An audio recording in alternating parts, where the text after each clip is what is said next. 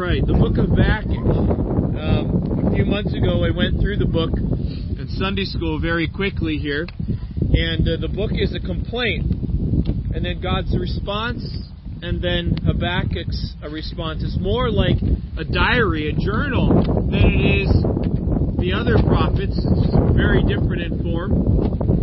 Um, uh, it was written before the invasion of uh, Judah by Babylon in five before 586 BC, and um, I felt it was very fitting because of all the things that we are seeing in our nation and the unrest and the violence and the unsettled hearts. And Habakkuk begins in Habakkuk chapter 1 with his complaint. And listen to these words. He says, The burden which Habakkuk the prophet did see. O Lord, how long shall I cry, and thou wilt not hear? Even cry out unto thee of violence, and thou wilt not save. Why dost thou show me iniquity, and cause me to behold grievance? For spoiling and violence are before me, and there are that raise up strife and contention. Therefore the law is slacked, and judgment doth never go forth. For the wicked doth compass about the righteous, therefore wrong judgment proceedeth. Basically, Habakkuk is saying, How long, Lord, must I call for help? How long do I have to wait to see your hand, to see you rescue? There's violence everywhere, but you're not coming to save. Do I have to see the wickedness going on before my eyes forever? Do I have to watch all this misery? I'm surrounded by people, he says, who love to argue and fight. King James used the word contention there. He says there's no justice. The wicked far outnumber the righteous. Justice is perverted, is what he's saying here. Seems to be no answer. You seem to have uh, um, uh, wickedness flourishing and righteousness being uh, being snuffed out. And so he brings a complaint to God about evil and injustice. And God replies to him in verses 5 and on here. And God says, Look out because I'm going to do a surprising thing. I'm going to respond in a, in a surprising way to you. And you think that I'm going to come and bring resolution to the injustices that you see are going on in your nation and the violence and the perversion.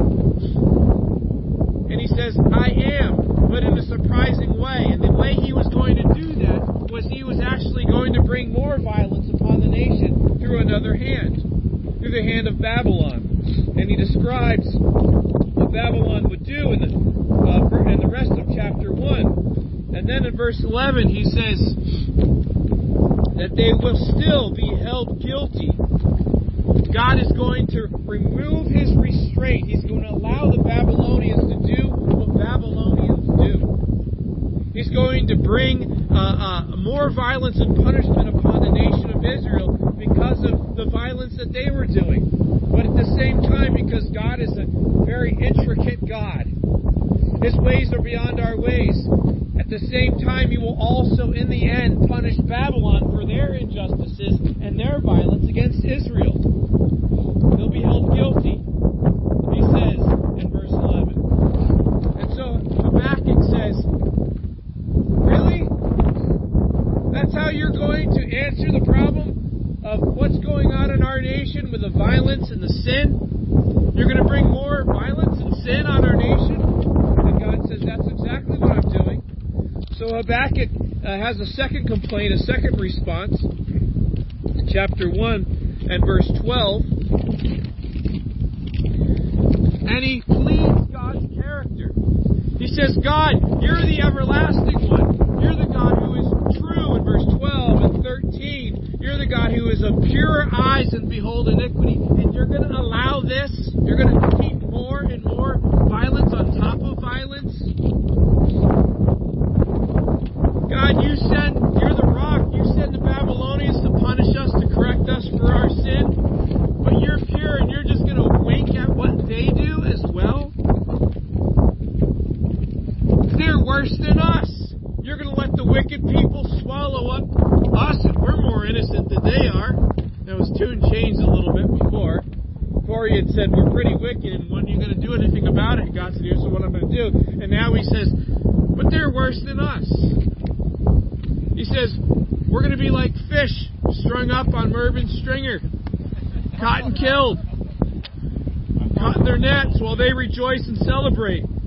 He says they're going to worship their nets that they're going to catch us in and they're gonna they're gonna you're gonna give them an opportunity, God, to say uh, for them to say, look what our gods did for us in conquering another nation. You can sense some of the disconnection here in Habakkuk's heart with who he knows God is. He said, "Are they? Are you going to let them in verse 17? You're going to let them succeed forever in their conquest?" And God and Habakkuk says, "Well," and he kind of ducks now after he's uttered his complaint to God. And he says, "I'm going to go up to my watch post now and see how you're going to reprove me now for these words I just said to you, God." He kind of understands he's out of line, but he knows this is who God is. He's pure, He's eternal, He's holy, He's full of splendor. But what Habakkuk did not have was God's omniscience. He didn't know the timing. And God is a God who is just, and God is a God who will punish the evildoer. But Habakkuk said, was thinking, you have to do it right now, and God is saying, I'm going to do it in my time. And that's what Habakkuk needed to understand. Friends, most of the problem in our lives with our wrestlings with God is not the things we. Because we know His character, we know His attributes, we know who He is. But the thing that our hearts need to understand is the timing of God. That God has His own timing. When the fullness of time was come, the scripture said, God sent forth His Son, made of a woman born under the law. Everybody else wanted a Redeemer centuries before, right? But God has His own timing, and that's the part that tells us we have to wait. That's the part that tells us we have to trust God. And Habakkuk had to learn that. And so then God answers him. Habakkuk's cowering here. He's waiting for God to answer, and God answers him. And God says, um, write this down. And it's a good thing Habakkuk wrote it down because we have it today. Write it down. And God says in verse 4 Look at the proud. They're living by their crookedness. But here is the mark of those who are righteous. Those who are righteous live by their faith and trust and waiting upon God. The just, the righteous ones shall live by their faith, is what he tells Habakkuk. That is the message Habakkuk needed to understand. The faith that God will execute justice in his own timing. He will not allow things to continue as they are. But that does not mean that he's going to he's going to deal with it at this very minute. He may, he may not.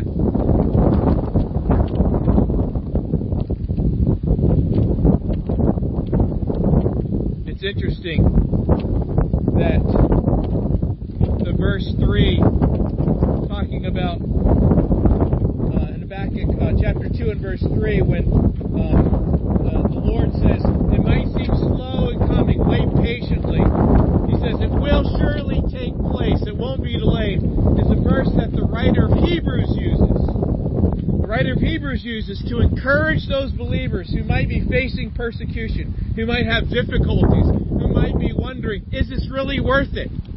It's the verse that he uses to tell them that the best is yet to come. That God will answer. That God will uh, uh, uh, uh, help them to, to see the reward. They might not even see it in their day, but there will be a day when they will fully see the reward. And that's the message we have to take away here from Habakkuk. And then God gives five woes on Babylon. Five woes. He says, All right, Habakkuk, you're correct. That what the Babylonians will do to Israel is also evil. It's also violent. But they're not going to get away with it either. God's got this all figured out, friends. There is a perfect amount of justice meted out for every single human being in this lived. Right? God is the just judge. People ultimately never get away with anything, right? Which is why we need grace. Which is why we need a Romans 3 one who is just and the one who declares people righteous and justifier through his blood. But God says, here's five woes that are going to happen to Babylon. They become rich by extortion. Well, they're going to be extorted. They plundered many nations. Well, their survivors are going to plunder them. Um, then the second woe in verses 9 through 14. Uh, they think their wealth brings them security from everything they plundered. Well, the very stones in the walls that they've taken and the beams that they've taken out of other nations are going to cry out in vengeance upon them. And verse 11. Money that they gain through murder and corruption, the Lord of heaven's armies is going to turn that wealth into ashes. They work hard, but all in vain. And then he says in verse 14, he says, As the waters fill the sea, so the earth will be filled with the glory of God. In other words, God's glory will come face to face with sin. And the world will have a profound awareness of the absolute uniqueness of who God is. God is eternal. Live for that, he tells Habakkuk. And he tells them, the Babylonians again, um, you gloat over the nakedness of these nations that you've stripped down, but soon it'll be your turn to be disgraced. And verses 15 and 16. You're going to drink from the cup of God's judgment. And then he talks about the things they did to creation. He said, You cut down the forests of Lebanon, you destroyed the wild animals. So now the, the terror of even the wild animals that you are killing are gonna, is going to be your terror. You committed murder.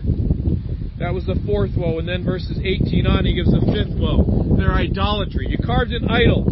Uh, uh, how foolish it is to, to trust in your own creation, something you made with your own hands that can't even talk. And your, your stone idols are speechless. And here's the irony. He says in verse 20, the very thing you worship is speechless, but he says, Our God is in his holy temple. Let all the earth be silent before him. Your idols can't even speak, but our God commands everyone else to be silent, so he speaks. And that's God's last words here. And then Habakkuk responds with a prayer that's meant to be sung in Israel. It's actually a psalm in chapter 3. And Habakkuk says uh, in chapter 3, verse, uh, verse 1 and 2, he says, Wow. God, now I look back and I remember all the things that you did for us as Israelites. How you brought us out of slavery and redeemed us from bondage in, in, in Egypt. How you brought us into the promised land and the things you accomplished to do that. In verse 2. And Lord, you remembered your mercy, then remember your mercy again. See, God is the God of justice, right? But that's what makes mercy sweet, doesn't it? The fact that God is just and He metes out the exactness of what we deserve reminds us that the mercy that He offers through the cross of Jesus Christ is precious. It is sweet. And so Habakkuk says, In your wrath, Lord, remember mercy. And he rehearses then in verses 3 through 11 what God did for Israel to get them in the promised land so that he would fulfill in the future his promised plan through Jesus. And he talks about God in all his splendor, his holiness, his glory, and his radiance in verse 3 and 4. He gets a big view of God again. And then verse 4 tells us that with all that God reveals and all his glory and his beauty, he also hides his awesome power. Do you realize that everything we see today as this wind is whipping through us? This is what? Not even a whisper of God's power, right? We see the beauty of the hills around us. We see these big trees that would fall on us and crush us. We see them shaking with the wind. Uh, we see all kinds of things that display God's power. Verse 4 of chapter 3 tells us that's just the tip of the iceberg of His power. He hides His power from us. We just see a little bit of it, or we would be overwhelmed. And then in verse 5 and 6, he talks about the shock and awe um, that will come to Israel and to Babylon. And it reminds the Israelites and, and the Lord and the readers here of, of, the, of the works of God striking the rivers, parting the sea, sun and moon standing still. And then he closes in chapter 3 as he lists the things that God does with these words. And so if you turn to chapter 3 and verse 16 and look at these words with me.